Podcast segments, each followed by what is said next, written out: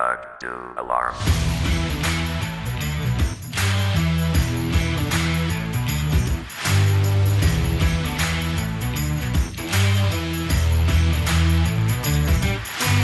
Alarm! Alarm! Hallo und herzlich willkommen zur 37. Folge des 8 Alarm Podcasts. Ich bin Sebastian und an meiner Seite diese Woche sind Jakob Moin Moin. und David. Servus. Ja, wir haben zwei Wochen nach dem Draft oder ja doch ungefähr zwei Wochen. Und Fast, ja. Nee, ist ja, ist ja Donnerstag, dann ziemlich genau zwei Wochen sogar. Und äh, ja, wir sprechen noch ein bisschen über Rookies diese Woche. Wir haben jetzt mal äh, unsere Rankings aktualisiert. Die meisten Rankings, meine, sind noch ein bisschen in Arbeit, so am unteren Ende, aber die meisten Rankings sind schon online auf der 8 Uhr Alarm-Seite und diese Woche sprechen wir ein bisschen über die Änderungen. Das heißt, wir haben jetzt die ähm, Rankings vor und nach dem Draft verglichen und uns angeschaut, wer ist am meisten gefallen, wer ist am meisten äh, aufgestiegen in den Rankings und ja, diese Spieler beleuchten wir etwas näher diese Woche. Und um so für den lockeren Einstieg, ja, würde ich sagen, fangen wir mal mit einem absoluten Highlight-Kandidaten an, dessen Name Osigbo heißt. Wieder vielleicht ganz kurz, äh, was war da denn los, Jakob? Ich habe ja auch schon im Letz-, in der letzten Ausgabe ein bisschen über ihn gesprochen. Ähm, ein Running Back, den ich äh, vor dem Draft durchaus ähm, ja, im, im Draft-Mittelfeld, also so in den mittleren Runden gesehen habe, der mir sehr gut gefallen hat, der in den meisten Rankings nicht so doll berücksichtigt wurde, äh, allerdings auf Twitter durchaus so als Sleeper-Kandidat ähm, galt. Der ist jetzt nun leider aus meiner Sicht äh, undrafted.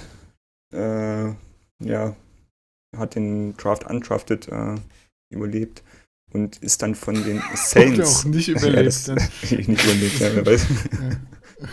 ähm, ist dann bei den Saints untergekommen, die ihn relativ zügig, glaube ich, nach dem Draft dann ähm, ja, gesigned quasi haben.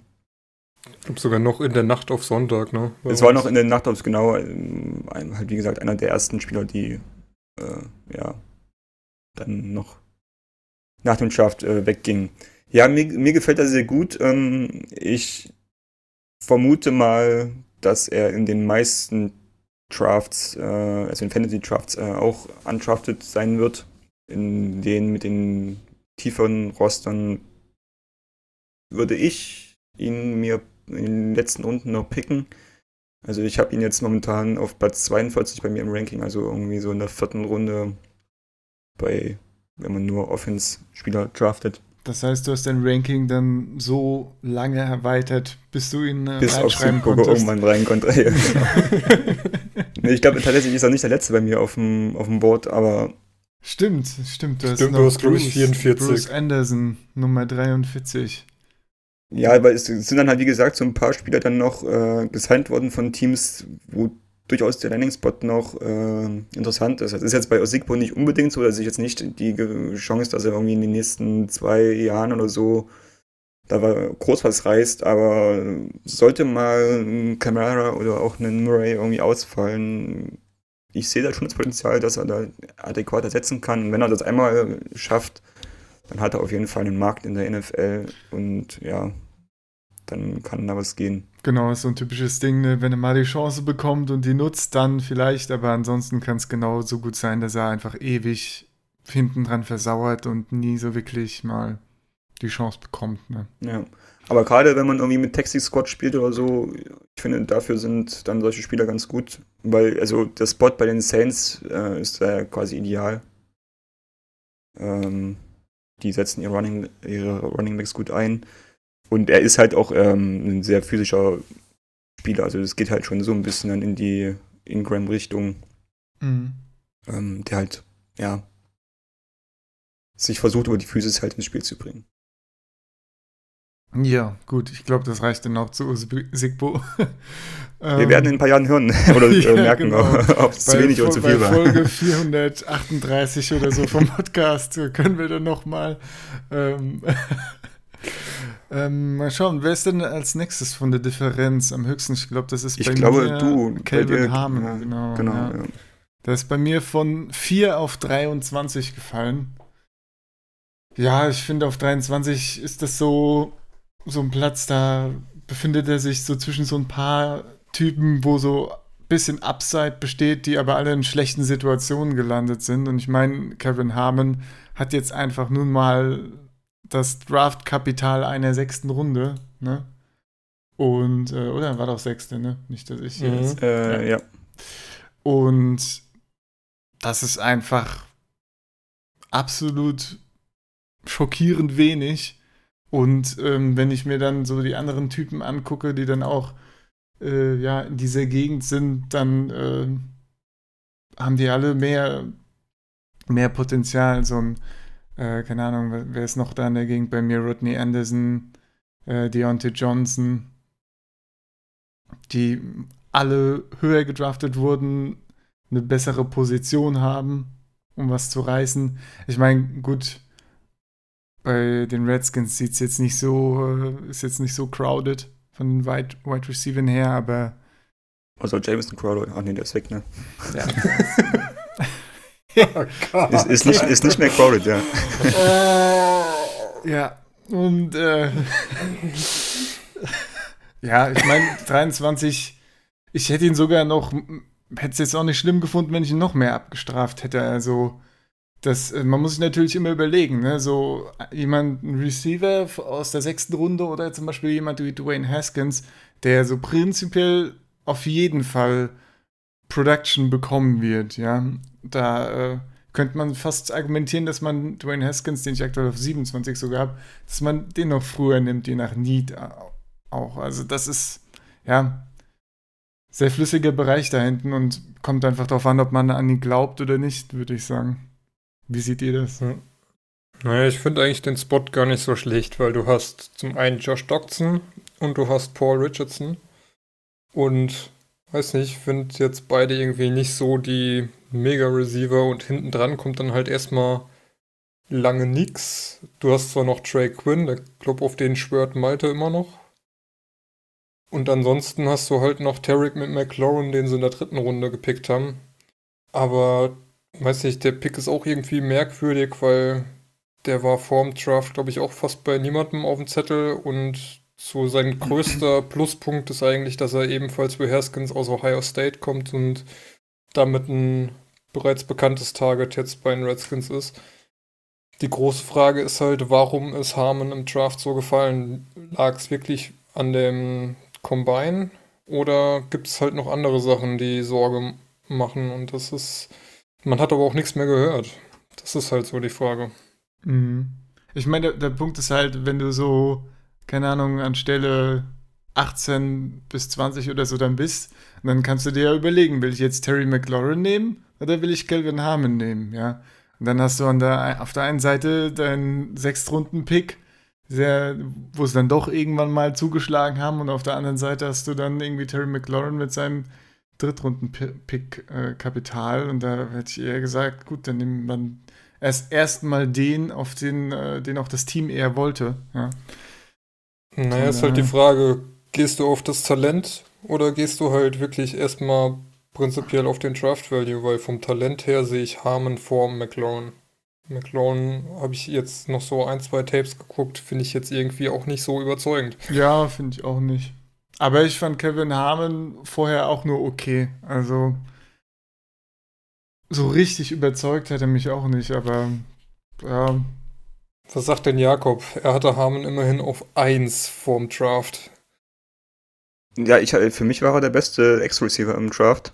Und jetzt nicht unbedingt wegen seinen körperlichen Fähigkeiten, sondern er hat halt einfach den Ball immer gepflückt und runtergebracht. Also war halt so ein mehr so ein Position Guy, wo du halt wusstest, wenn der Ball irgendwie in seine Nähe kommt, dann fängt er den Ball so und dann hast du wahrscheinlich in den meisten Fällen dann auch irgendwie ein neues First Down oder so. Ähm, das hat mir so im Paket besser gefallen als zum Beispiel beim Butler, wo dann halt so Drop-Probleme dazu kamen. Aber ja, jetzt, wie ihr schon gesagt habt, jetzt hast du halt so einen Sechstrunden-Pick da mit dabei. Und man muss ja auch sagen, so also diese Late-Round-Picks, die schaffen nicht immer das Team dann am Ende der Offseason. so, dass man natürlich, und wir sprechen jetzt hier von einem Zweitrunden-Pick im Fantasy Draft, der ja durchaus auch Value mitbringen sollte. Ähm, das ist natürlich dann auch ein Gamble, da halt dann so viel Kapital in diesen oder in so einen Spieler zu investieren.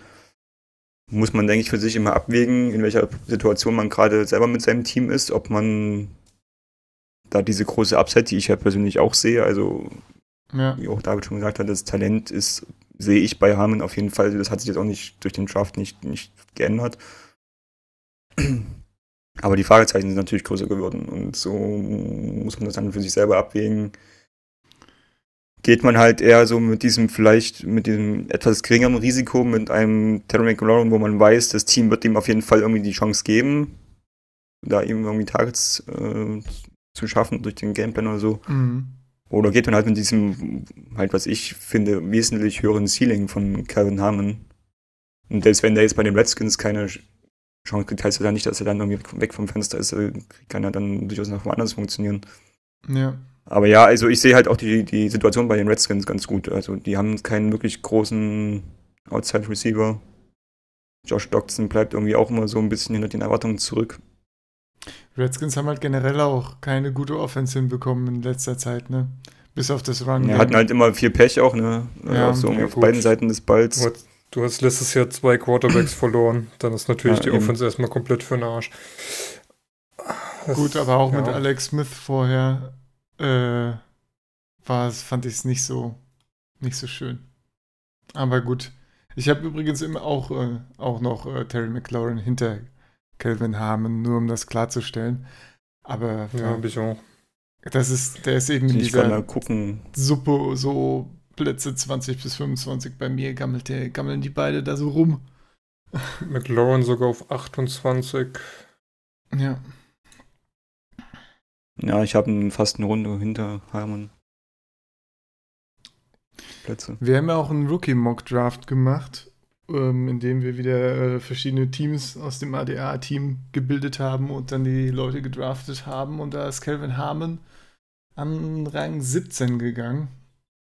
Äh, da war dann noch ein bisschen mehr, äh, mehr Glauben an den jungen Mann dran. Aber ja. Terry McLaurin 29, dann doch deutlich später. Ja, sogar, ja, Runde, so, ne? sogar beide von, äh, von dir, David, und von Marc. Sehr gut. Ja, hey, falls, euch auf, beide, ja. falls euch aufgefallen ist, ne, wir haben an 1-1 einen Running Back gedraftet und dann nur noch Receiver. Ja, ist ja okay, eigentlich. Running Backs wird, ist eben ja auch nicht einfacher als die Receiver zu draften, im Gegenteil. Äh, ja, das wäre halt bei Harmon echt gut zu wissen, warum er bei den Teams so tief gefallen ist, weil eigentlich, wenn du so die beiden Picks von Redskins siehst, müsste eigentlich Harmon der Drittrunden-Pick sein. Es ist eigentlich unverständlich, dass McLaurin in der dritten Runde geht und Harmon in der sechsten. Es müsste eigentlich gerade umgekehrt sein. Und das macht halt auch so ein bisschen Sorgen, dass ich halt fast sagen würde, selbst wenn du Harmon dann zweite Runde kriegen könntest, weiß ich nicht, ob ich ihn nehmen würde. Ja, ich meine, wenn Harmon so in die vierte oder Mitte vierte Runde gefallen wäre oder sowas, ja, dann wäre das nicht so ein großes Problem. Dann könnte man sagen, okay, manche Teams mögen ihn einfach nicht so, ja. Aber es gibt so viele äh, Receiver-needy-Teams, die dann in der fünften Runde immer noch nicht zugeschlagen haben und andere Leute geholt haben, andere Receiver, ja, da ja, muss man einfach, muss man sich irgendwie Gedanken machen, was da los ist. Naja, da, vielleicht kommt da ja noch was raus, vielleicht erfährt man noch was. Also eher ein Kandidat zum Station. Ja. Wenn überhaupt. Stimmt. Ja, aber Station tust du ja in der zweiten Runde vom Fantasy Draft eigentlich nicht. Also das finde ich, also dann muss er schon weiterfallen. Ja. Naja, es gibt schon einige Stash-Kandidaten, finde ich. Auch in der, schon in der zweiten Runde. Ich meine, oder in der ersten sogar, wenn man sich die ganzen Titans anguckt. Und dann weiß ich nicht, ob man direkt erwarten kann, dass die Titans jetzt im ersten Jahr schon produzieren oder sowas. Ja, gut, ja, das, da definiert dann Stash ein bisschen anders. Also gehst da schon bei den Titans zumindest in, in die Wartung, dass sie in zwei oder spätestens ja. drei Jahren dann ja, okay. Production liefern. Wenn du jetzt aber sagst, du stashst äh, Harmon, dann klingt das eher so, für mich zumindest so, dass du dann halt hoffst, dass er irgendwie Ansätze zeigt im ersten Jahr, um ihn dann die nächsten paar Jahre noch durchzuschleifen. Ja, aber, Aber wenn wir wirklich jetzt anfangen mit von, Erfolg rechnest. wenn wir jetzt von drei Jahre Stashen anfangen, ich weiß nicht, das ist dann, ob man da nicht noch äh, so viel äh, Information verliert mit der Zeit, einfach was sich ändern kann im Team, dass es sich dann gar nicht lohnt, da irgendwie drüber nachzudenken. Weiß ich nicht. Ja. Ach, Kevin Harmon. Schwieriges Projekt. Ist schwierig, ist, Schwieriges ja, ist Projekt. extrem schwierig. Äh, naja, machen wir mal weiter. Äh, genau, du hast Harmon auch auf minus 18 bei dir, von äh, 1 auf 19, Jakob. Genau, ja. Das war auch bei dir einer der, der Großen, der gefallen ist. Als nächstes David, Aber, ne? Müsste Miles. Sanders sein. Der bei mir 16 Plätze gut gemacht hat von 23 auf 7. Genau, du warst offensichtlich kein Gläubiger vom Draft. Nee, Ja. Hast dich Und nicht anstecken hab- lassen. muss auch ganz ehrlich sagen, ich habe auch jetzt noch Zweifel. Würde ihn so früh, glaube ich, nicht nehmen, Okay. weil ich auch so schlechte Erfahrungen mit Philly Running Backs gemacht habe. Gut, auf der anderen Seite haben wir natürlich letztes Jahr gesehen, dass bei den Patriots, wo es auch jahrelang so war, dass man eigentlich sagen könnte, das ist so die Hölle für einen Running Back bei den Patriots. Ähm, und dann letztes Jahr ging es dann doch, wenn man sich für Ah, Michel. jetzt fällt mir der nach Michel entschieden Mhm. hat. Ähm, entscheiden musste. Ja. Oder entscheiden musste. Andererseits ne, haben sie jetzt Damien Harris gedraftet und äh, es stimmt doch wieder, dass man äh, sich da nicht reinwagen sollte bei den Patriots. Ja, das ist halt so die Frage. Jetzt gab es natürlich bei Sanders auch die Argumentation, ja, Philly hat selten so viel Draft Capital ausgegeben für einen Running Back, ist jetzt ein früher Pick für Sanders, könnte theoretisch eigentlich ähm, dafür sprechen, dass man jetzt auf ihn als Leadback setzt. Auf der anderen Seite muss ich halt sagen, du, sie hatten einen Ajay, der hat in zwei Jahren quasi nichts gemacht und äh, ist weiß nicht, das ganze Coaching-Staff ist halt irgendwie eher so drauf ausgelegt, ja, wenn du viele Running Back hast, setzt du auch viele ein, weil soll ja jeder mal den Ball kriegen. Und das halt für Fantasy ist echt schlimm. Und von daher, ja, bei mir profitiert er eher davon, dass halt eben so Spieler wie Butler oder auch in Harmon gefallen sind und Mhm. auch viele Running Backs gefallen sind und deswegen es- kommen bei mir eigentlich so die plus 16 zustande.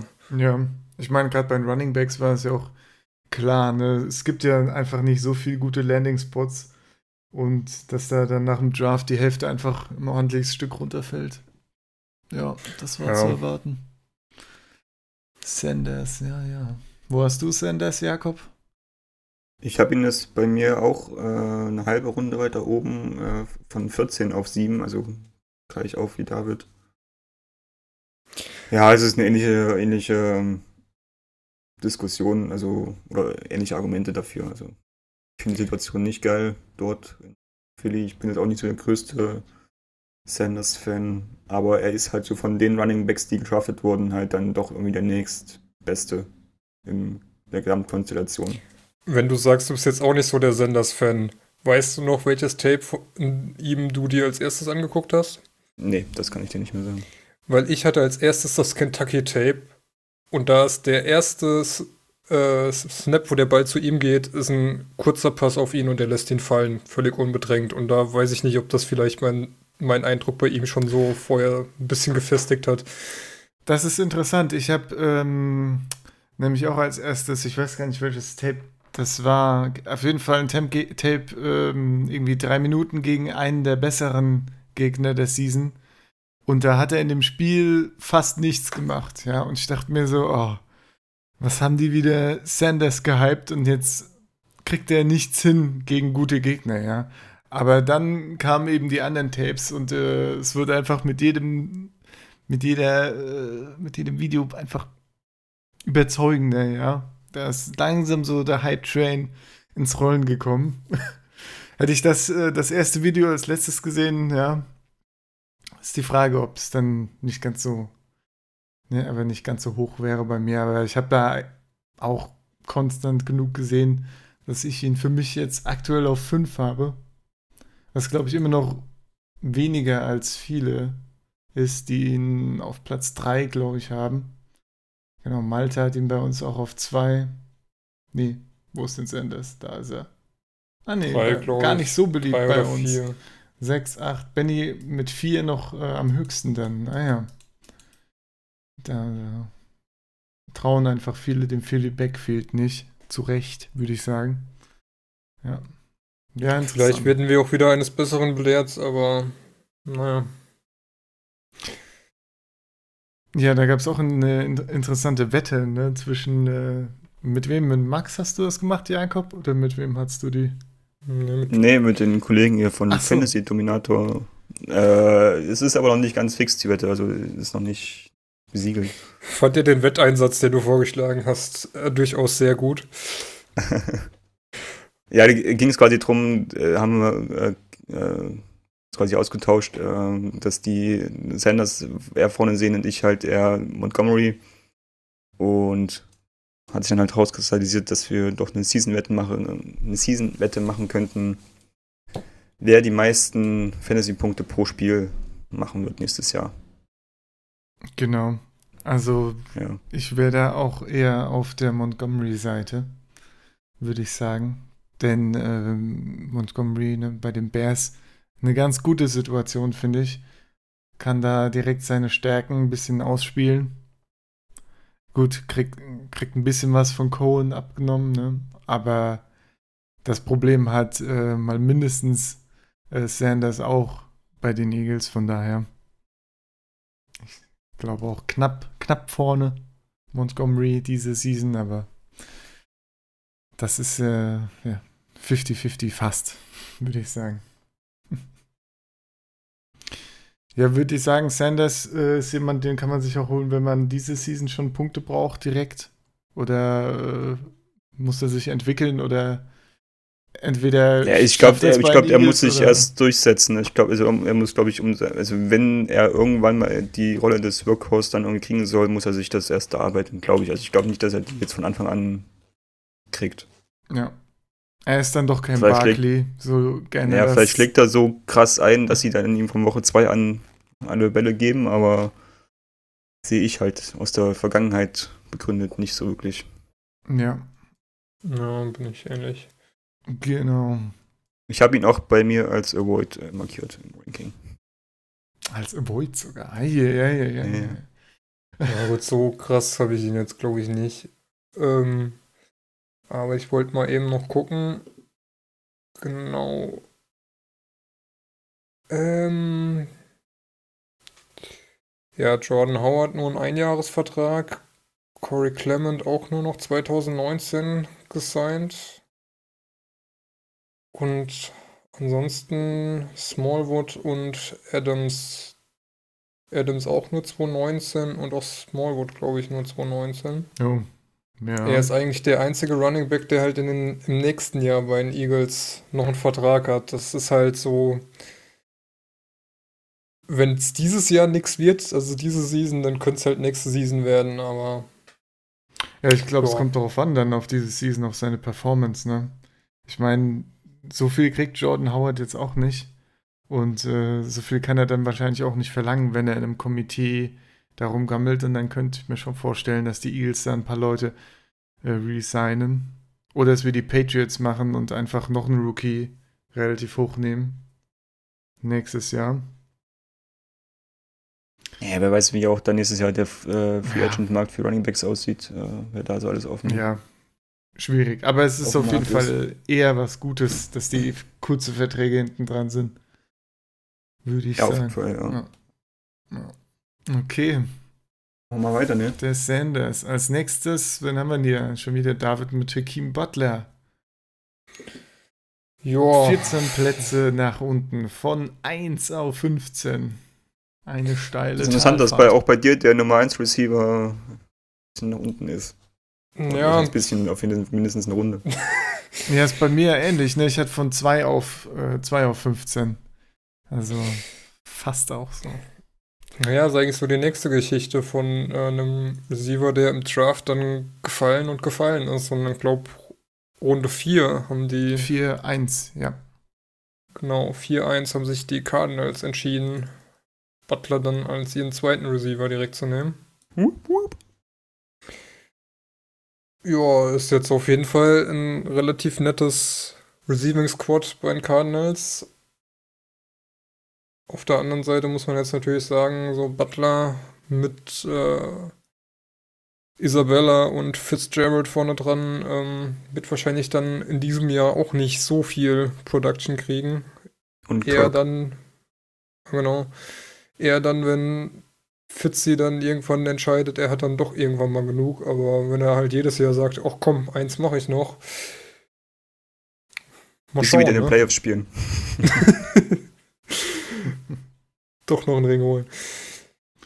Ja, ich meine, man muss, aber weil wir den Vergleich zu Calvin Harmon hatten, nochmal zwischen erster Viertrunden-Pick, also noch quasi fast dritte Runde, ja, und sechste Runde schon nochmal äh, deutlich unterscheiden. Ich meine, er ist schon weiter gefallen, als viele gedacht haben. So dass er eben nicht mehr on top ist, aber ist schon noch okay. Ich sehe da auf jeden Fall viel Potenzial. Ich hatte ihn ja auch ziemlich weit oben. Von daher, ja, ich, wo, wenn nicht in einer äh, frischen, kom fast komplett überholten Offense, kann man da, äh, kann er sein Potenzial versuchen zu entfalten und sich da rauszuspielen als der Nummer 1 Receiver.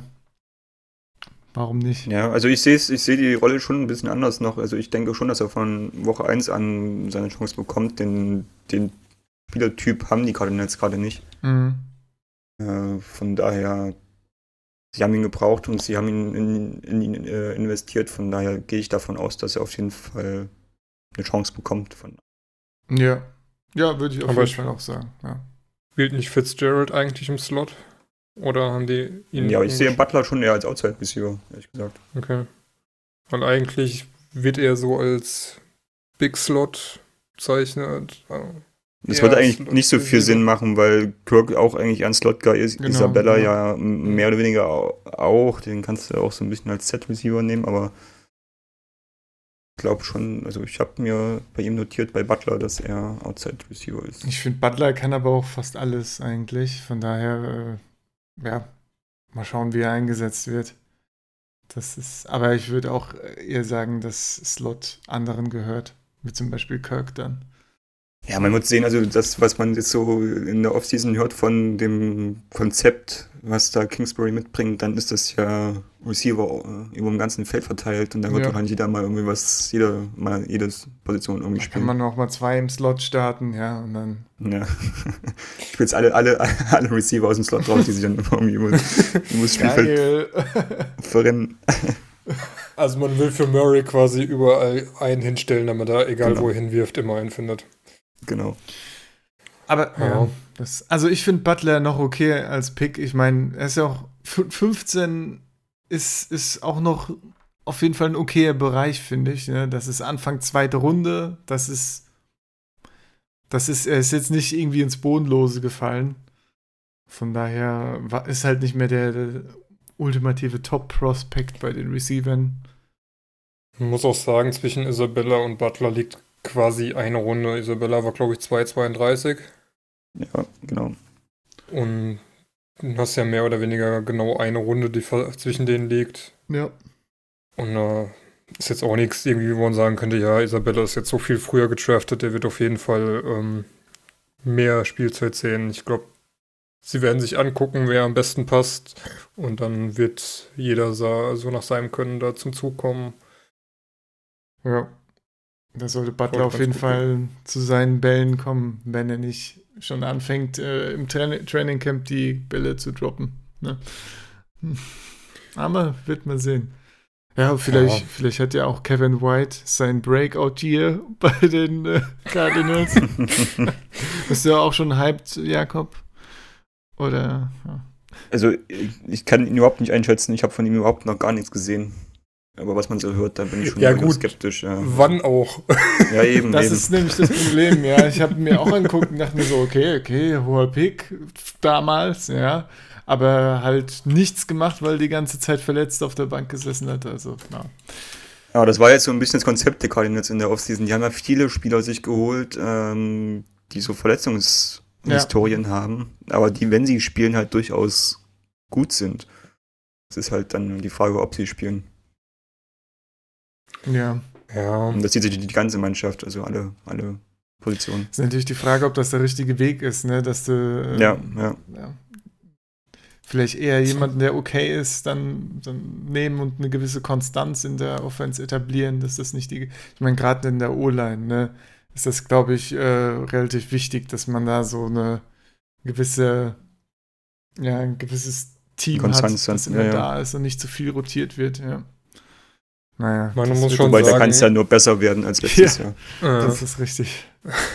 Man muss schon sagen, dass aber insgesamt 14 Spiele in vier Jahren NFL ist halt schon massivst zu wenig. So eine, ja. so eine, so eine kleine Wundertüte, ob äh, Kevin White da überhaupt noch irgendwas äh, schaffen wird. Von daher ja, haben sie sich, glaube ich, jetzt mit den Rookie-Receivern genug Talent geholt, dass ja. äh, White eventuell überhaupt keine Rolle spielen wird. Ja, genau. Da muss er erstmal zeigen, dass er überhaupt was macht, bevor es eigentlich wert ist, da groß über ihn zu reden. Wollte ihn jetzt eigentlich nur als Gag erwähnen, aber ja. Wir hätten noch eine Breaking News, die eben reingekommen ist. Oh, ja. da bin ich gespannt. Haben, Sound, ähm, haben wir denn dafür einen Sound? Weiß ich nicht. Ähm, haben wir einen Sound dafür? Äh. Scheinbar nicht. Okay. Ähm, hm. Die Patriots haben einen neuen Tight End. Und zwar so. nicht mal ein halbes Jahr nach seinem Retirement ist Ben Watson zurück und wird im kommenden Jahr wohl für die Patriots spielen. Ja. Okay, der nächste Rookie.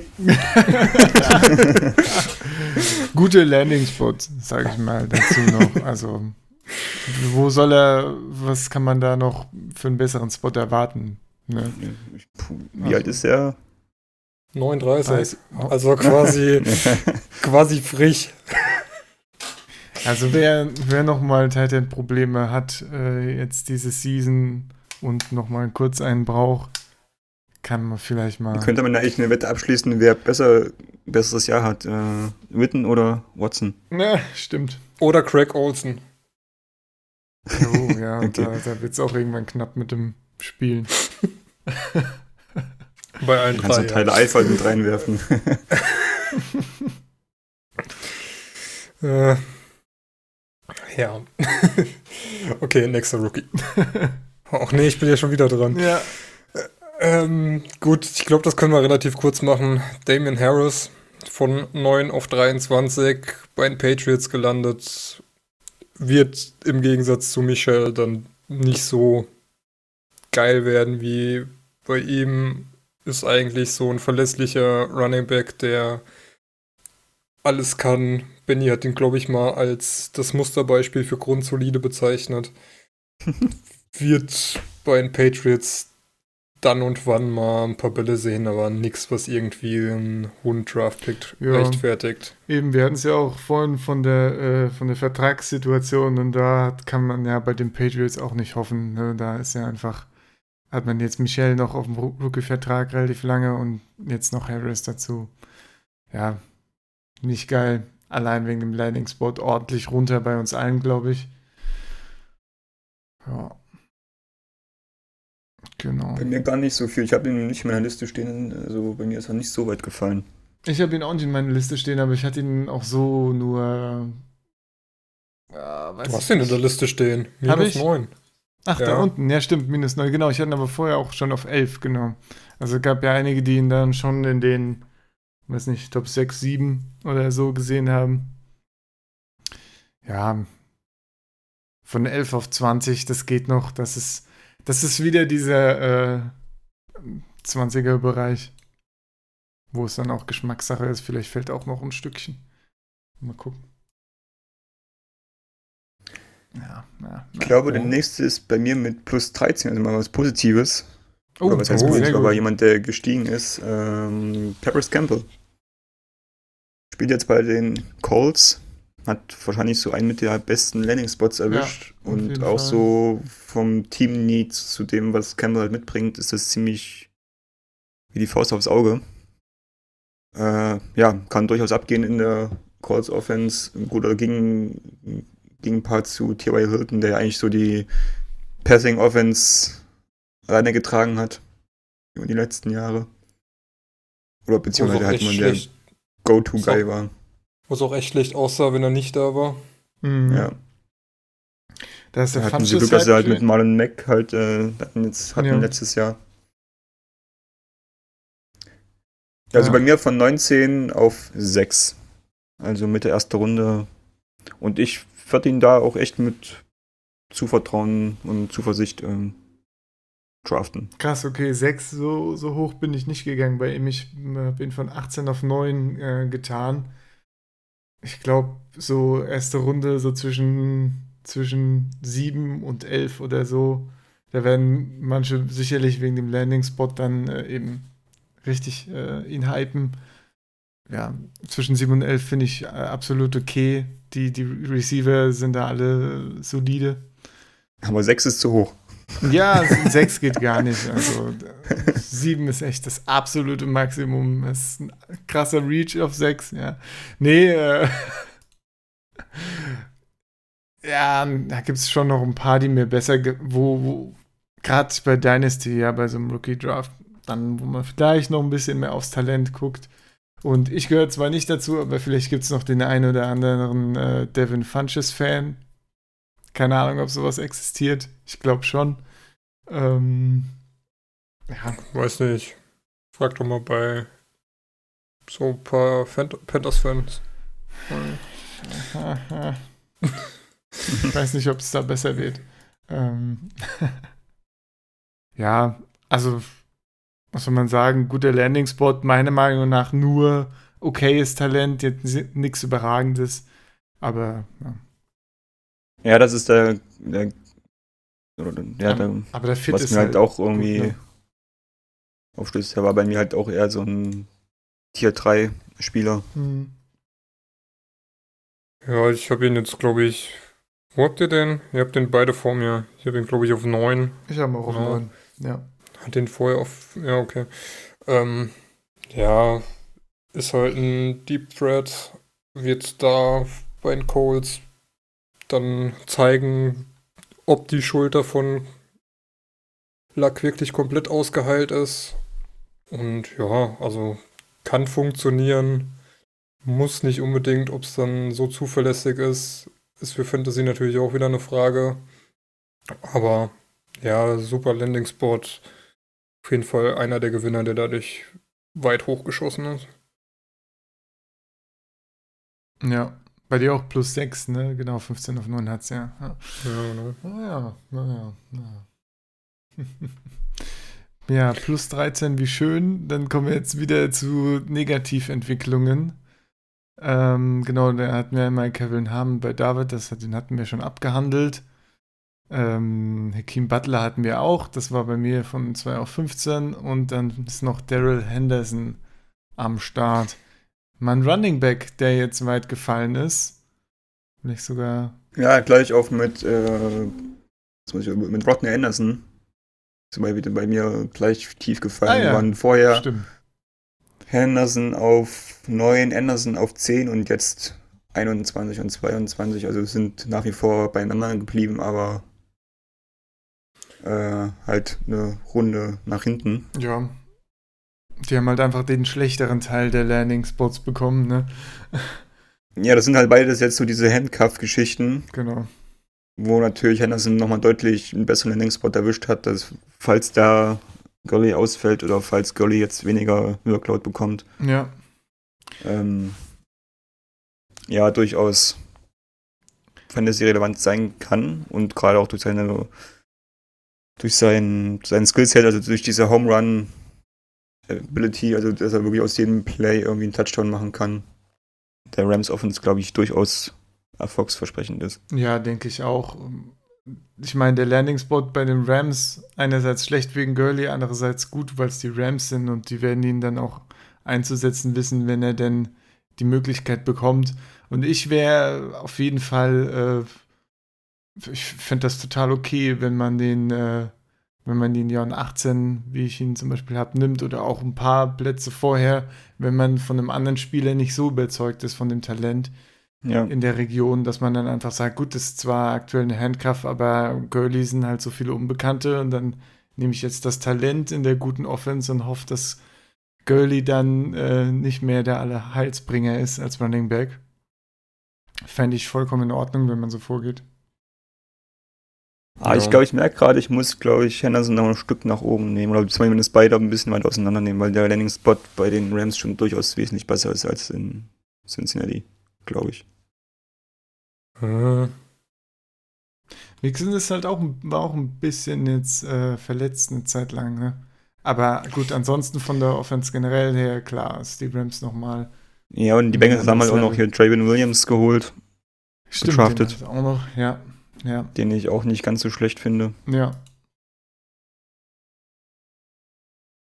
Der ähm, Giovanni Bernard, wie lange hat der noch Vertrag? Weiß das zufällig jemand? Äh, ich glaube glaub noch ich, ein oder zwei durch, Jahre. ne? Ich glaube, ich, ja, aber ich glaube, Ja. er ist, ja, es wird schon gehandelt, dass er nächstes Jahr auf jeden Fall nicht mehr bei den Bengals ist. Mhm. ja, gerade. Ja, schwer einzuschätzen. Ne? Da muss, müssen sie sich Aber da muss man auf halt jeden auch Fall sagen, dass- erstmal. Ja, aber auch wenn Anderson fit ist, dann ist das natürlich auch ein Top-Ersatz, Also falls dann Bernard wird, ausfallen sollte. Ja, Bernard wird 220 Free Agent. Von daher, ja. Mixon hat halt, glaube ich, aber jetzt auch noch keine Saison komplett durchgespielt. War auch immer mal wieder verletzt. Von daher könnte der ein oder andere Einsatz für Anderson oder Williams kommen. Aber sehe auch die Rams als ein bisschen besseren Landing-Spot. Wobei da halt mit Malcolm Brown und John Kelly, der auch mal relativ hoch gehandelt wurde, von dem man jetzt gar nichts mehr hört, äh, auch noch ein paar Running Backs hat, aber da dürfte Henderson doch die beste Wahl sein. Ist natürlich die Frage, wer draftet sich in sein Fantasy-Team äh, Henderson? Vermutlich dann eher Teams, die irgendwie als Contender schon oder zumindest Ambitionen in ihrer Liga haben und dann auf so ein bisschen Long-Term oder halt so ein bisschen den Gamble halt setzen können. Aber wenn du halt sofort Hilfe brauchst irgendwie, dann ist das Henderson wahrscheinlich nicht so. Gut, ist halt die Frage, richtig. wen du stattdessen an der Stelle kriegst. Ne? Also, wenn ich jetzt so in unsere Rankings gucke, was so da in der Nähe von Henderson ist, ich weiß nicht, ob du da viel, äh, ob da noch so viel Spielraum ist, jemanden zu finden, der dann direkt mehr Impact hat. Ne? Es sind eben viele Unbekannte und dann würde ich eben Ja, eher, da sind die Tight Ends in der, in der Region, also Irv Smith oder Ja, gut. Sternberger oder dann halt Quarterback Haskins Ja, Haskins, okay. Aber ich meine, müssen oder sich Andy eh Isabella, wenn die fallen. Eben Isabella wird wahrscheinlich ein bisschen früher genommen. Singletary bei den Bills, ja, ist halt auch, weiß ich nicht, hat auf jeden Fall eine gute Chance zu spielen, glaube ich. Weil äh, LeSean McCoy da vielleicht sogar gecuttet wird. Könnte sein, weiß ich nicht. Dass da auf jeden Fall äh, viele alte Leute mit kurzen Verträgen bei den Bills. Von daher ähm, keine schlechte Position für Singletary. Aber es, ja. Oder du machst halt so eine, so eine Patriots-Sache mit Harris. Aber da würde ich vielleicht sogar doch, äh, da finde ich, hat Henderson mehr Talent und mehr Potenzial, dann dauerhaft auch ein Starter zu werden irgendwann. Aber gut. Ja. Also ich wäre damit äh, auf jeden Fall, äh, könnte damit leben, Henderson zu draften. Naja. Ja, weiß nicht. Ich glaube, er wird mir zu teuer, um ihn dann wirklich da zu holen. Ich meine, alternativ zurücktraden auf, und ihn ein bisschen Ja. später nehmen oder dann halt eine Alternative, die auch unsicher ist. Ne? Das äh, wäre Ist auf jeden das, was ich da machen würde. Man hat dieses Jahr auf jeden Fall viel Zeit zum Spekulieren und Gambeln.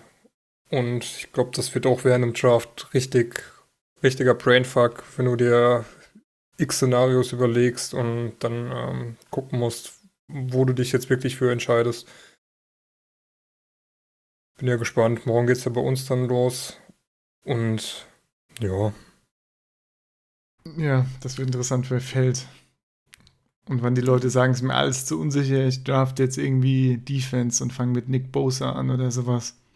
Da bin ich immer gespannt, wann das losgeht. naja. So, als nächstes. Bei wem waren wir Henderson minus 13? Was ist denn? Hat jemand minus 10, 12? Ja, ich bin nächsten, ja, ah, haben wir gerade schon ein bisschen erwähnt. Äh, ja.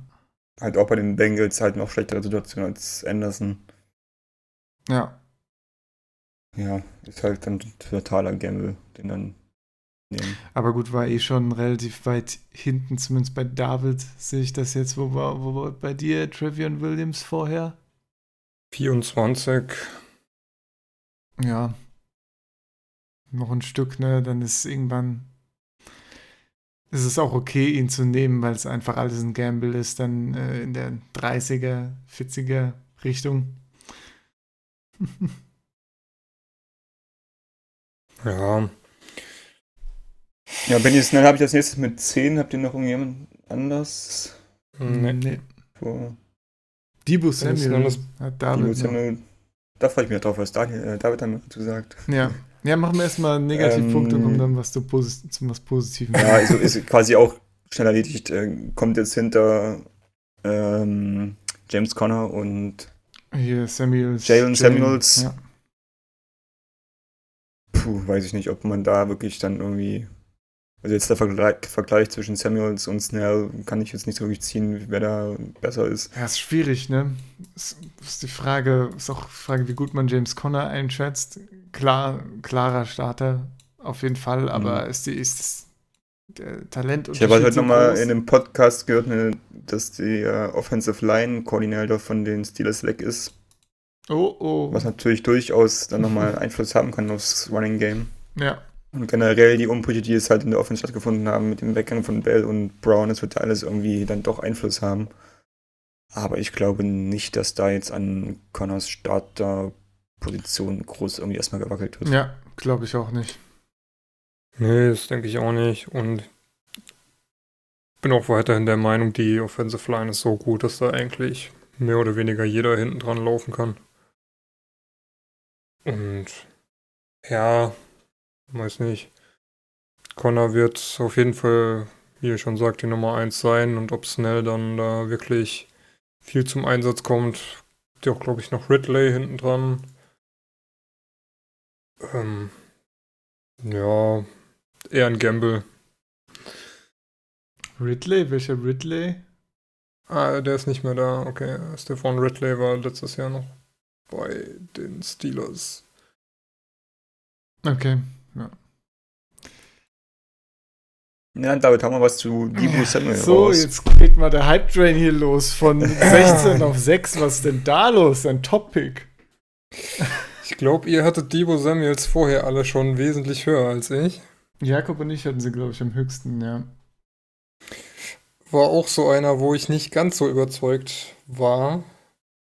Aber jetzt natürlich mit den 49ers einen sehr guten Landing-Spot bekommen. Zum einen, weil Shanahan mit Dante Pettis letztes Jahr einen ähnlichen Receiver gedraftet hat und der relativ gut funktioniert hat. Und warum sollte das auch nicht zum zweiten Mal funktionieren? Sie werden ja einen Plan haben, warum sie zweimal den gleichen Receiver-Type ja, draften. Das, ja, ist das so? Ist das natürlich jetzt die Frage? Ist das was äh, okay, er kann in dem System funktionieren und passt rein, aber was ist denn jetzt mit Pettis? Was ist. Was, ja, wie scheren die sich jetzt die Targets oder was passiert denn da? Also. Kannst du auch einen rechts, einen links aufstellen. Das geht ja auch. Easy. Ich bin, ich bin halt vom restlichen Receiver Core äh, der 49ers nicht so wirklich überzeugt. Ist ja jetzt vom letzten Jahr von den Bekannt darin ist ja nur Goodwin übergeblieben. Mit Gasson hat man sich, äh, von Gasson hat man sich ja getrennt. Und auch Goodwin verletzt, persönliche Probleme, weswegen er ein paar Spiele verpasst hat. Daher sollte Samuel eigentlich relativ früh ähm, Spielzeit kriegen. Und ähm, dann ist halt der nächste Punkt ist, wie gut ist Garoppolo wirklich? In der ersten Saison spät reingekommen, nachdem man ihn von Patriots geholt hat und äh, sehr gut abgeliefert. Im letzten Jahr dann nach, glaube ich, drei Spielen ähm, Season Out. Wenn es jetzt mal schafft, eine ganze Saison durchzuspielen und wirklich auch auf diesem Niveau zu spielen, was er gezeigt hat, als er von Patriots kam, dann äh, hast du natürlich mit einer Shanahan-Offense da auch wieder ein durchaus geiles Ding, wo ein Debo Samuel wirklich gut von profitieren könnte und auch mhm. im ersten Jahr schon groß einschlagen könnte. Die Frage ist ja, wie gut muss, äh, muss er überhaupt sein, Garoppolo, ne? Denn Nick Mullins hat ja an der Shannon Offense auch schon gut funktioniert. Also selbst wenn äh, Garoppolo nur okay spielt, äh, kriegen da die Receiver schöne Dinge rein. Gerade Samuel schätze ich dann auch als einer, ein, einen, der, der direkt einen Impact haben kann.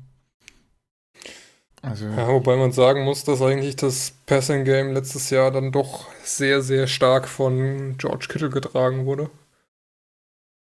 Der ja mehr oder weniger fast alles bekommen hat, was irgendwie gefeuert wurde. Klar, was, was natürlich auch an den Receivern liegt. Lag und liegt, ja. ja. Also es, ich sehe da auf jeden Fall eine Chance für Samuel, äh, ordentlich Production zu kriegen. Ja. Was man auch nicht unterschätzen darf, ist, wenn man dann mit solchen Regeln im Fantasy Football spielt, äh, ist, dass, äh, dass er ein sehr guter Returner war im College. Und auch da durchaus dann mal den einen oder anderen ja, Touchdown vielleicht auch äh, im Special Teams holen kann. Ja, wobei ich sagen muss, auf äh, Special Teams Touchdown beim Kickoff Return oder beim Punch Return zu hoffen. Nee, nicht, nee, nee, das also nicht, man sollte ihn nicht draften, um zu hoffen, dass er im Special Teams was macht, aber nee. der kann dir halt dann mal durch so eine Aktion eine Woche gewinnen oder so. so ja, genau, aber das bringt halt die Upside mit. Ja, schon, aber es ist jetzt halt auch nichts, wo ich sagen würde, das ist so der große Unterschied, weswegen ihn, man ihn jetzt ein, zwei Picks früher trafen, äh, sollte als jemand anderen. Klar, ist immer schön, noch so was zu haben, aber kann natürlich auch heißen, dass er halt, was weiß ich, 10 Yards mehr pro Spiel läuft, weil er nur scheiß Punts und scheiß Kickoffs kriegt, die er einfach nicht returnen kann. Aber ja, die Upside, dadurch vielleicht noch ein paar Punkte zu kriegen, ist immer da. Genau. Ja, Debo Samuel auf jeden Fall ein Gewinner des Drafts. Ja. Wo haben wir mein, den denn gedraftet? Den... An fünf sogar im Mock-Draft, ne? Das ist natürlich. Äh... ah, auch du wieder, David. Ja, schön. schön. ja, wir könnten uns nicht durchringen, äh, durchringen Metcalf zu nehmen. Oder Sanders. ja, nee. nee. ja, der, ich, ich, bin sehr gespannt, wie dann die, äh, wie die Spieler in den einzelnen Drafts dann wirklich weggehen. Ich meine, diese Rankings sind immer einfach gemacht, so ja, Eagles Backfield, aber den kann man dann schon relativ hoch nehmen, so an drei oder so bei Sanders. Und äh, aber dann fällt er doch ein Stück runter und dann nimmt man doch Samuel an fünf und Sanders kommt erst an sechs vom Board. Also ich glaube, da ist viel Raum, dass sich noch Sachen verschieben.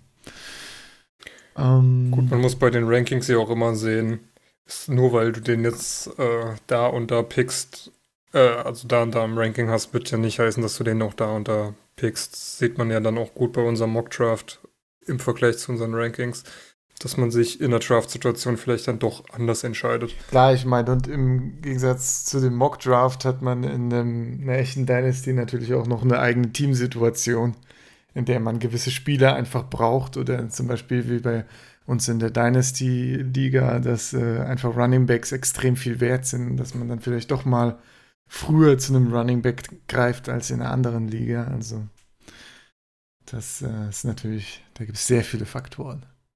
Ja. Ähm, gut. Haben wir die Zähne durch. Mal gucken, genau. Neun. Fangen wir doch auch mal, ja, machen wir mal die Titans auf, oder? David Hockenson. Auf 9 von 17. Äh, auf Platz 8 bei dir von 17 drauf. Ich glaube, da können wir uns alle darauf einigen, dass er bei uns einen Sprung nach vorne gemacht hat, oder? Jo. Bei mir Ja. auch fünf Plätze nach vorne. Auf jeden Fall. ähm, Ich meine, bei den Lions ne, ist ja die Historie der äh, Tight Ends nicht die schönste. Das ist, denk, wenn man sich das anguckt, dann äh, wird man doch wieder ein bisschen unsicher. Aber andererseits, ja, hat er da im Prinzip den Spot für sich und kann einfach anfangen zu produzieren, wenn er es hinkriegt. Vor allen Dingen, du brauchst eh ein paar Jahre, bis der Tight End wirklich produziert und selbst wenn er äh, bei den Lions jetzt nicht so abliefert, er hat einfach das Talent, dass er dann bei einem anderen Team, falls er das we äh, falls er wechselt, auf jeden Fall viel mehr Upside hat und dann kann man da auf jeden Fall auf das Talent draften und hoffen, dass entweder das ganze Tight End Game bei den Lions besser wird oder dass er irgendwo anders dann gut Punkte liefert. Ja. Ich meine, er hat jetzt auch Das ganz, Jesse James als Konkurrent, ja. Da ist der Hype Also glaube ich, auch schon lange äh, gar nicht erst angefahren vielleicht. ja doch, es gab mal einen kurzen, als er von den Steelers gewechselt ist zu den Lions. Aber das das, ist quasi, Ja, äh, kann man quasi damit vergleichen, falls jemand beim Start das Auto abgewürgt hat. So ein kurzer Sprung und dann Ja, wieder nach hinten ja. gerollt. genau. Sowieso, ich glaube, er hatte ja noch einmal bei den Steelers äh, ein 20-Punkte-Game oder so rausgehauen. Ding ist dann richtig ab. Ja, da haben natürlich alle Jesse James Owner versucht, ihn direkt zu verscherbeln. Hat natürlich nicht funktioniert und äh, ja. Gut, ja, er wird da kein Faktor sein, denke ich. Wird ab und zu seine Ja. drei, vier Punkte machen und dann vielleicht auch mal zehn, dann ärgert man sich und weil man ihn wieder nicht droppen kann, aber ich werde ihn, denke ich, mit ziemlicher Sicherheit droppen. Demnächst in der Dynasty League. So tief ist die Liga dann auch nicht. Ja. Komm, dann darfst du direkt weitermachen. Seh doch da die plus 8 bei dir.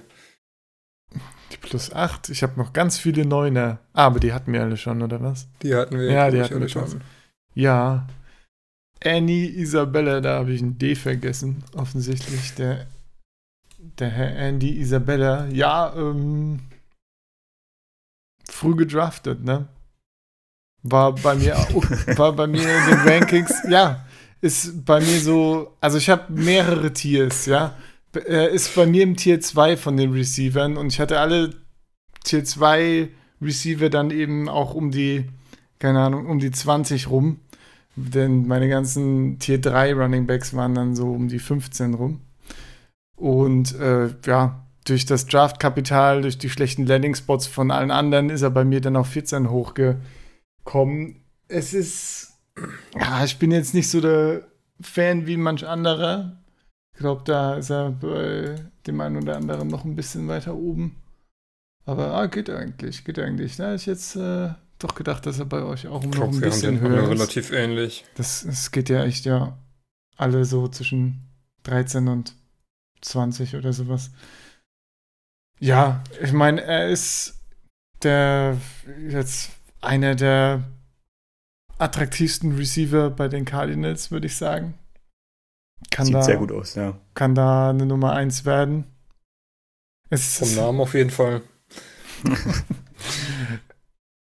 ich, ich tue mich halt schwer, generell die, die Cardinals-Spieler und gerade die Receiver zu draften, weil es da so viel Möglichkeit, Ja, also so, das- so viel Raum gibt das- ist für Bewegung, ja. Und man weiß Das jetzt nicht jetzt so halt was. Bust, das ist, ja, Ja. das kann halt in beide Richtungen gehen. Wir haben ja schon, schon über die Cardinals-Spieler gesprochen. Also da kann jeder so ein bisschen äh, der werden, der sich dann da vorarbeitet. Ja, dann weiß man nicht, was steckt in Christian Kirk. Und ja, Viel, wie wir letztes Jahr gesehen haben. Eigentlich. Hm.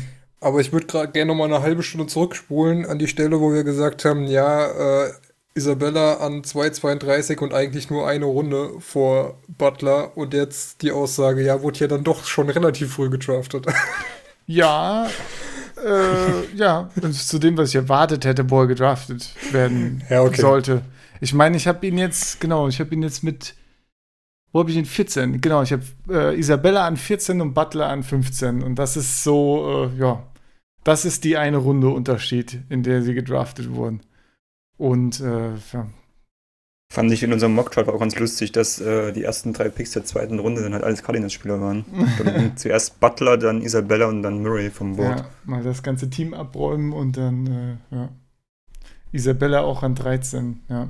Und in Runde 3 dann glaube ich, nee, glaube noch Ende Runde 2 dann noch Keyshawn Johnson, glaube ich. Ne? Das habe ich jetzt nicht mehr so im Kopf. Hm. Wo ist er denn? 33 ist Keyshawn Johnson Ja, okay, dann- gedraftet worden. Etwas später. Gut, dann, dann doch nicht in der zweiten Runde. Also vom Talent her würde ich, würde ich eben Butler vorne sehen, aber Isabella hat einfach eine gute Position und es scheint so, dass man auch an ihn mehr glaubt. Also, ja. Wie steht ihr zu Isabella? Oder haben wir genug über Cardinals Spiele gesprochen? Och, das kann ich immer machen. Ich bleibe einfach dabei, ähm, wenn wir jetzt wirklich drauf vertrauen, dass Fitzgerald noch eine Saison jetzt spielt und danach dann retired, dann hast du zwei Spots offen und dann kannst du sowohl Isabella als auch Butler einsetzen neben Kirk und dann hast du drei sehr junge, gute Wide Receiver mit einem sehr guten jungen Quarterback und dann hast du eigentlich die Offense gestellt. Ja. Genau. Gut, dann haken wir mal die Cardinals ab. Vielleicht, wenn da Jetzt, nicht noch jetzt, irgendwo hast einer du kommt. Jak jetzt hast du Jakob doch die Chance gegeben. Äh, nee, alles gut, äh, ist alles gesagt. Okay. ähm, hm, wer steht auf der Liste? Die Siebener kommen jetzt, ne? ja. Haben wir, haben wir, haben Robinson wir. hatten wir schon. Sanders hätten wir die Liste schon. anders zusammenschreiben sollen nochmal. Ich hatte Irv Smith, Das hätte ich jetzt. Wäre jetzt auch nochmal bei einer mir bei mir. plus genau, sieben. ja. Ich hatte den gar nicht gerankt vom, vom Draft. Und jetzt ist er auf 20, also Ende der zweiten Runde. Ja, Smith war für mich auch so ein Typ, äh, der mit einem guten Landing-Spot sich entwickeln kann und zum Top-Tight-End werden kann, finde ich. Er hat mir nämlich schon gefallen. Und der Landing-Spot in- bei den Vikings gefällt mir auch. Hinter Kyle Rudolph, der wahrscheinlich weg ist nach dem Jahr. Spätestens, ja. Ja, Ja. Titans brauchen eh ein bisschen. Kann er sich hinter Kyle Rudolph schön entwickeln. Wird geil. Spaß. Ja.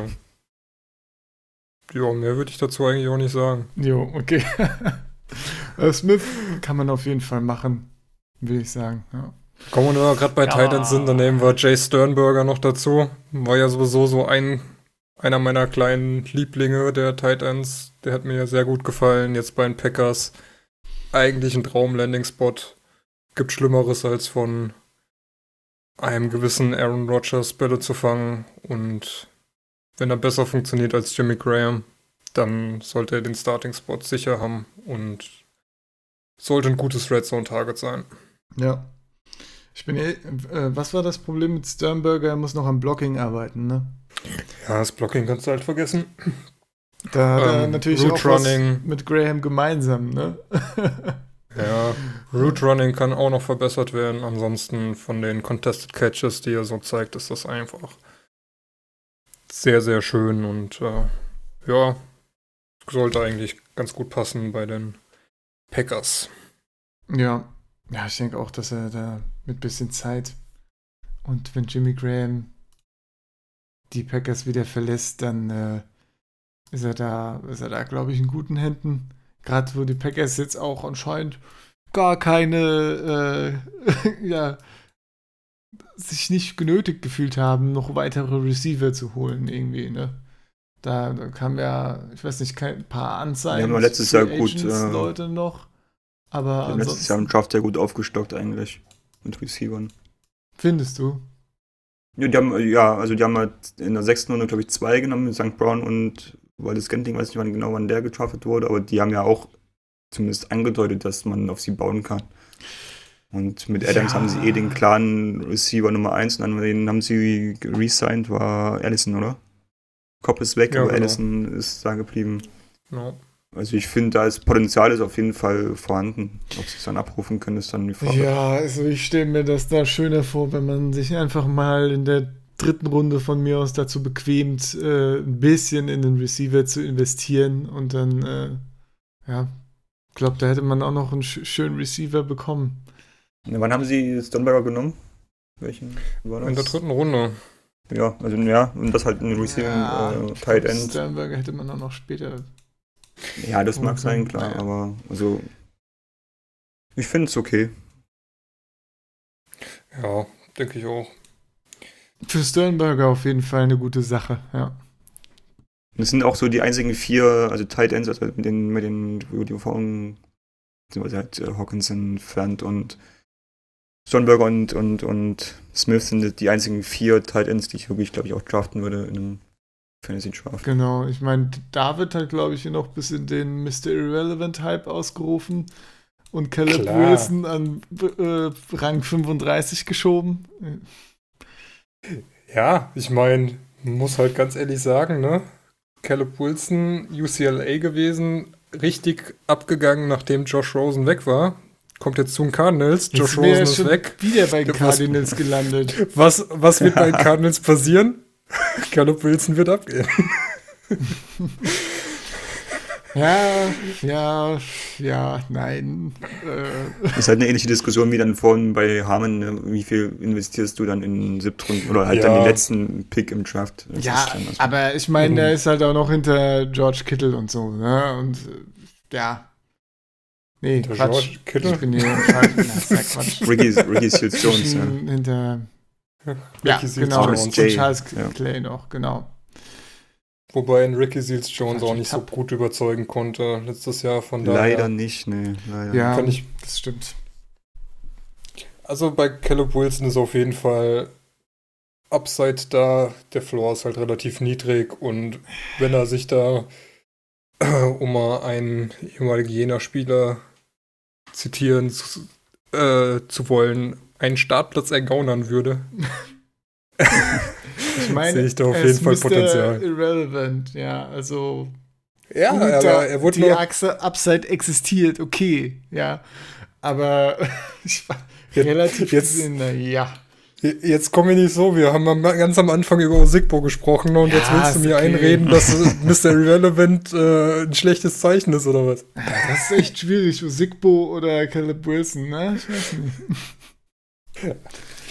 Also Caleb Wilson wäre jetzt auch niemand, den ich irgendwie draften würde, eher über die Free Agency holen und hoffen. Und ich glaube, da könnte was gehen. Also wird auf jeden Das Fall. wahrscheinlich dann mal irgendwann in der Saison ein heißer Waferwire Pickup in Draft Das denke ich auch. In ein paar Jahren, Ja. genau, ja. So, aber da wir jetzt schon relativ lang sind, würde ich sagen, die plus vier Dinger lass vergessen und lass direkt zu den Neueinsteigern gehen, oder? Also ich habe auf jeden Fall ein Spiel, über den ich noch reden will, und das ist äh, Nicole Hartmann. Ich hätte noch einen zweiten, aber machen wir Hartmann zuerst. Den hatte ich vom Draft auch nicht gerankt und habe ihn jetzt auf 27, was wahrscheinlich extrem niedrig ist. Da muss ich, ich muss vielleicht auch ein bisschen höher nehmen. Ja, also man sieht Aber ihn ja wirklich halt- in der ersten Runde jetzt gehen, ne? Ja, ich sehe ihn halt, beziehungsweise das Zweitrunden-Talent, wo ihn dann die Chiefs äh, genommen haben, sehe ich bei ihm überhaupt nicht. Also ich habe ihn jetzt an 17 und nicht an 19, wie ich mir aufgeschrieben habe. Sehr geil. Ähm, ja, ich kann verstehen, was du sagst. Ich habe mir auch ein Tape angeguckt und fand ihn da auch nicht so überragend. Allerdings fand ich den Quarterback auch ziemlich scheiße. Und naja, wenn er halt wirklich genauso eingesetzt wird wie ein Tyreek Hill, dann ist er halt so ein bisschen der Tyreek Hill für Arme. Und vom Konzept her könnte das passen, aber einen Erstrunden-Pick würde ich jetzt auch nicht investieren wollen. Ja.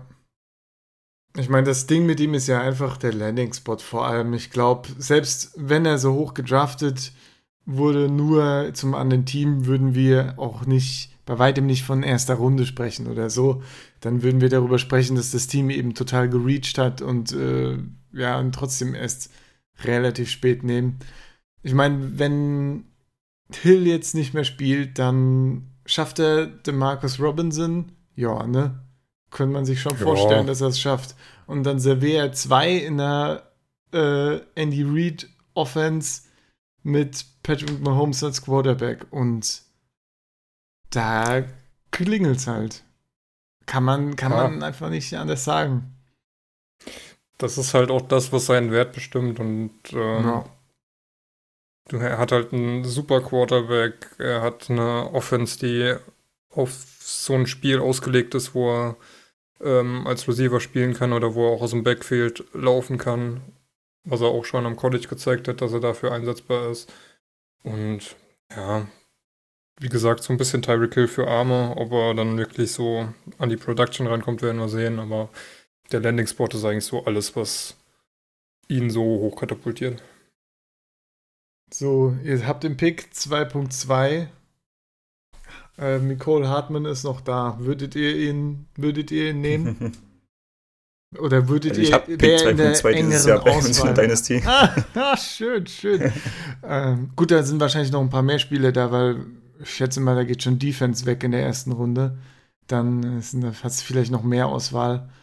Aber ja, ansonsten würdest, ist er in deiner Nee, also ich habe ich hab, ich hab andere Spieler im Blick eigentlich. Ja. Ich möchte jetzt nicht Ich sagen, welche, das können wir dann gerne nächste Woche oder in zwei Wochen besprechen, wie unsere Draftstrategie aussah. genau, du aber kannst dann äh, gucken, ob du sie bekommen hast, ja. ja. Ich habe da auch andere Ziele, aber das liegt auch eher an meinem Kader, den Ja. ich an gewissen Stellen verbessern muss. Mhm. Und dann haben alle die gleichen anderen Ziele und dann eskaliert es wieder. Ja, ja. Ich bin ja sehr gespannt, was da, was äh, da los ist morgen. Aber dann würde ich noch über äh, einen weiteren Receiver sprechen, den vorher weniger auf dem Zettel ge- gehabt haben dürften. Und das wäre Deontay Johnson, der, glaube in der dritten Runde ebenfalls zu den Steelers gegangen ist. Ja. Ich will gerade gucken. Ja, dritte Runde war richtig. Ähm, ja. Wie Malte mal gesagt hat, Receiver und Pittsburgh, das passt eigentlich immer. Ähm, ja, Deontay Johnson ist noch sehr, sehr raw. Hat auch am, an der Highschool Quarterback gespielt. Hat, ähm, glaube ich, erst als Sophomore auf Wide Receiver umgeschult. Aber er hat auf jeden Fall Talent und er zeigt einen Wahnsinns-Effort, wenn er auf dem Platz steht, alles rauszuholen und windet sich aus jeder noch so äh, engen Lage raus, um doch noch ein Jahr zu erstreiten. Und ich glaube, das könnte bei den Steelers durchaus passen, die ja jetzt mit dem Abgang von Brown dann hinter Washington und Juju auch noch einen Platz zu vergeben haben. Ja, sollte man auf jeden Fall im Auge behalten. Ob ich ihn jetzt so früh nehmen würde, weiß ich nicht. Ich habe ihn jetzt mal auf 22 gerankt. Ja, ist halt risky, ne? Kommt drauf an, was man von ihm hält. Also, man könnte sogar sagen, hinter Juju ist noch alles offen, in gewisser Weise, Ja. ne? Aber da, da hast du dann eben auch, ne, Eli Rogers, James Washington, Ryan Switzer, Dante Moncrief und eben Deontay Johnson. Gut, die Hälfte davon wird er sicherlich in die Tasche stecken können. Und bei der anderen, ja, wird sich zeigen. Es auf jeden Fall, äh, wo, wo ist er jetzt bei äh, so 22, ne? Um die 22 rum bei den meisten, Ja. glaube ich. Ja. Ist in Ordnung, da wird man eh die Upside picken. So in, in, der, Richt in der Region und ja. Ich muss mir vielleicht nochmal angucken. aber Ich habe ihn tiefer. Auch wieder fast eine Runde tiefer. Ähm, ich war letztes Jahr relativ großer Fan von Washington bei den Steelers. Der hat, also beziehungsweise bevor dann zu den Steelers gegangen ist, war ich, fand ich Washington einen ziemlich interessanten Prospect. Ich, ja, also diese Steelers Offense, ich, das muss ich halt erstmal wieder komplett finden. Da hängt so viel jetzt dran, wie mit Juju umgegangen wird, wie, wie er da zurechtkommt ohne Brown, was er für eine Rolle bekommt ohne Brown. Ja, ich meine, das Problem. Da wird sich dann auch Ja. entscheiden, wie dann die anderen Receiver eingesetzt werden. die Steelers Offense produziert halt einfach so viele Targets, dass es äh, fast unmöglich ist, auch für einen mittelmäßigen Receiver keine Punkte zu machen. Ja. Hm. Ich meine, deswegen ist Big Ben ja auch immer ein Top 5 Fantasy Quarterback am Ende des Jahres. Obwohl sich alle denken, ja, Big Ben ist, ist, ist, schon, ist schon gut, aber so jetzt Top 5 würde ich ihn jetzt nicht nehmen vielleicht. Und dann äh, ist er am Ende doch immer ganz äh, oben dabei, weil, er- weil einfach so viel geworfen wird bei den Steelers. Und ja, wenn man nicht davon ausgeht, dass sich das ändert, nachdem jetzt Brown weg ist, dann ist das schon, ist das schon, ist da viel Potenzial drin. Ja, ja ich sag mal, es ist halt einfach, ähm, die einhellige Meinung ist ja, wenn Pittsburgh einen Receiver draftet, dann sollte man mal ein Auge drauf haben, auch wenn man ihn vorher nicht auf dem Schirm hatte. Und am Tape sieht man so ein paar Ansätze, die man, die ich auch echt ganz gut fand. Aber wie gesagt, der ist halt echt noch raw und dann wird halt auch eher so ein bisschen Langzeitprojekt werden, glaube ich. Nicht sicher, ob er dieses Jahr direkt schon liefert, aber könnte halt durchaus dann Ende des Jahres oder im nächsten Jahr schon Punkte produzieren, wenn er sich dann wirklich da eingliedert. Ja, ich meine, bei Receivern ist ja sowieso auch normal, dass sie ein bisschen Zeit brauchen, um sich zu etablieren. Die meisten gehen ja da auch nicht von 0 auf 100. Von daher, wenn man ein bisschen Geduld mitbringt, kann man da durchaus äh, noch mal zuschlagen, finde ich. Genau. Okay. Hat noch jemand jemanden, den er unbedingt erwähnen möchte? Ah, ich guck ähm, nee, bei mir nicht. Drüber. Nichts, nichts Zwingendes. nee, nicht wirklich. Nee, ich auch nicht. Gut, dann, ich glaube, wir sind jetzt auch schon, ah, ist schon wieder lang geworden. Ja, wie immer.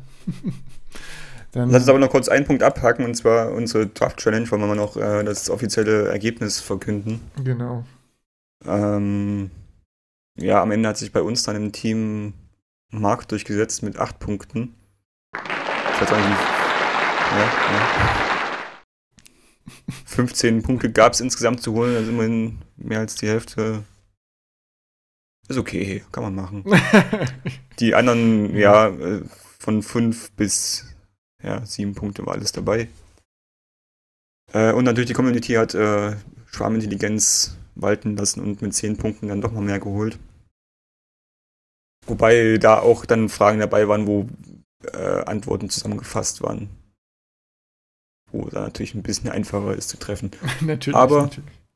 Natürlich, Warte mal, hast du, der, hast du der Community einen Punkt dafür gegeben, dass sie sich bei Jones für die größte Überraschung entschieden haben?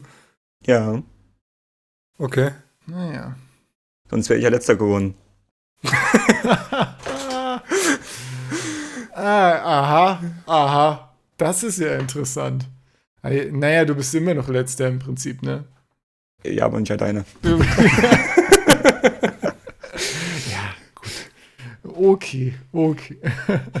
ich habe ja auch immer noch Chancen, nachfolgend den Sieg zu holen. Genau, Aber wenn Murray sich entscheidet, Basketball spielen zu, äh, Baseball spielen zu gehen, dann wird David rückwirkend, rückwirkend der Sieg äh, zugesprochen. Der, der Sieg? Du hast dann eine 6 Von der Punkte. Challenge. Nee, aber Weil, ja, nein, haben wir Mark vorher hat gesagt. gesagt. wenn, Mark hat gesagt, wenn ich damit richtig liege, gewinne ich die Draft Challenge. Und da Mark gewonnen hat, das ist ja habe ich dann seinen Sieg. Das ist ja interessant, was hier so noch verhandelt wird. Naja, naja. Ja, Daniel Jones, mein Gott. Naja, da wird, glaube ich, auch schon genug zugesagt. Aber hat ja, Spaß gemacht, die Draft Challenge auf jeden Fall. Vielleicht eine Sache noch zu Daniel Jones. Es gab ja wohl Teams, die überlegt haben, ihn zu picken und auf Titan umzustellen. ja, so wie letztes lustig. Jahr Lama Jackson auf Wide Receiver, ne? Ja. Ja. Ey, vielleicht sitzen wir Vielleicht waren das ja die Teams, die Interesse an ihm hatten, die Gettleman meinte, ne? Ja. vielleicht. Aber dann hätte ich Fan trotzdem weit vor ihm und Hockensen. ja, auf jeden Fall. Auf jeden Fall. Naja, gut. Okay, machen wir das Ding zu. Äh, wie sieht's mit Social Media aus? Möchte da noch jemand verkünden, was denn so abgeht? Dann mache ich auch mal unseren Plan auf für die nächste Woche, weil ich glaube, mich zu erinnern, dass es nächste Woche dann schon losgeht mit den Division-Updates.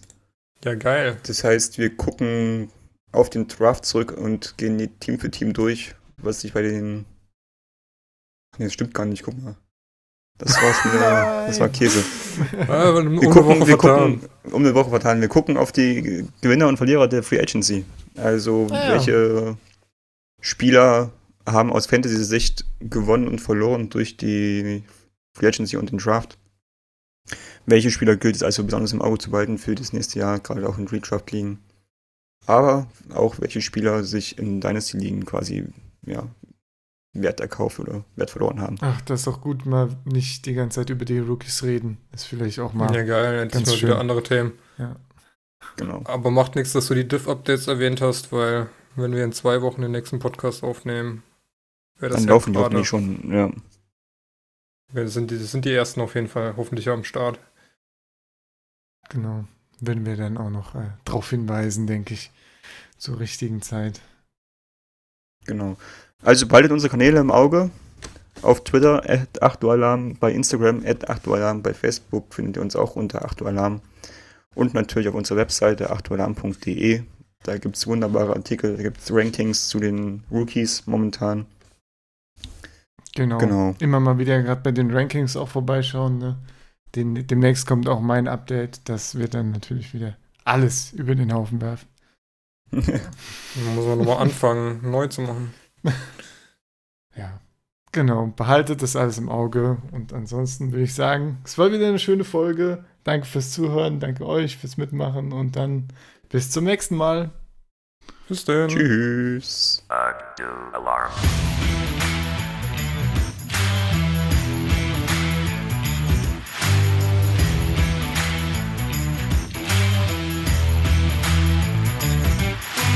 Alarm! Alarm! Ich will mal noch was, noch was anprangern hier, ne? Ja. Während wir hier einen Podcast aufmachen, sind unsere Kollegen Schweine, auch du, David, aktiv bei uns auf der Seite und snacken sich hier einfach irgendwelche Linebacker. Nein. Bei, äh, hier- Nein, Nein, das äh, war davor. Was das war habe ich jetzt schon wieder Oder? verpasst? Das war davor? Guten Gewissens. Ah, nee, Das, das war gerade, das, im war gerade so, während, wo wir angefangen oder ja, lief, Nee, es war so zur Hälfte. das, das ist ja unfassbar. weil Telvin Smith irgendwie verkündet hat, dass er 2019 nicht spielen wird. Ach, scheiße, das habe ich äh, auch noch im Twitter-Feed jetzt ist das gelesen. Oder also nicht komplett den Text, nur so die Überschrift, als es reingekommen ist. Ja, klar. Ja, so schnell habe Ich ich, hab- jetzt ich nicht hab die- geschaltet. Scheiße. Ich habe die Meldung von Ben Watson gelesen und da stand das mit Telvin Smith und dann äh, habe ich mir den schnell noch gepickt, ne? Und habe dann die, äh, die Ankündigung von äh, Ben Watson noch in den Podcast mit eingebracht. Ich finde, ich habe da äh, durchaus auch was beigetragen. Und nicht Ja, nur, hast, hast gut abgelenkt von dem Thema.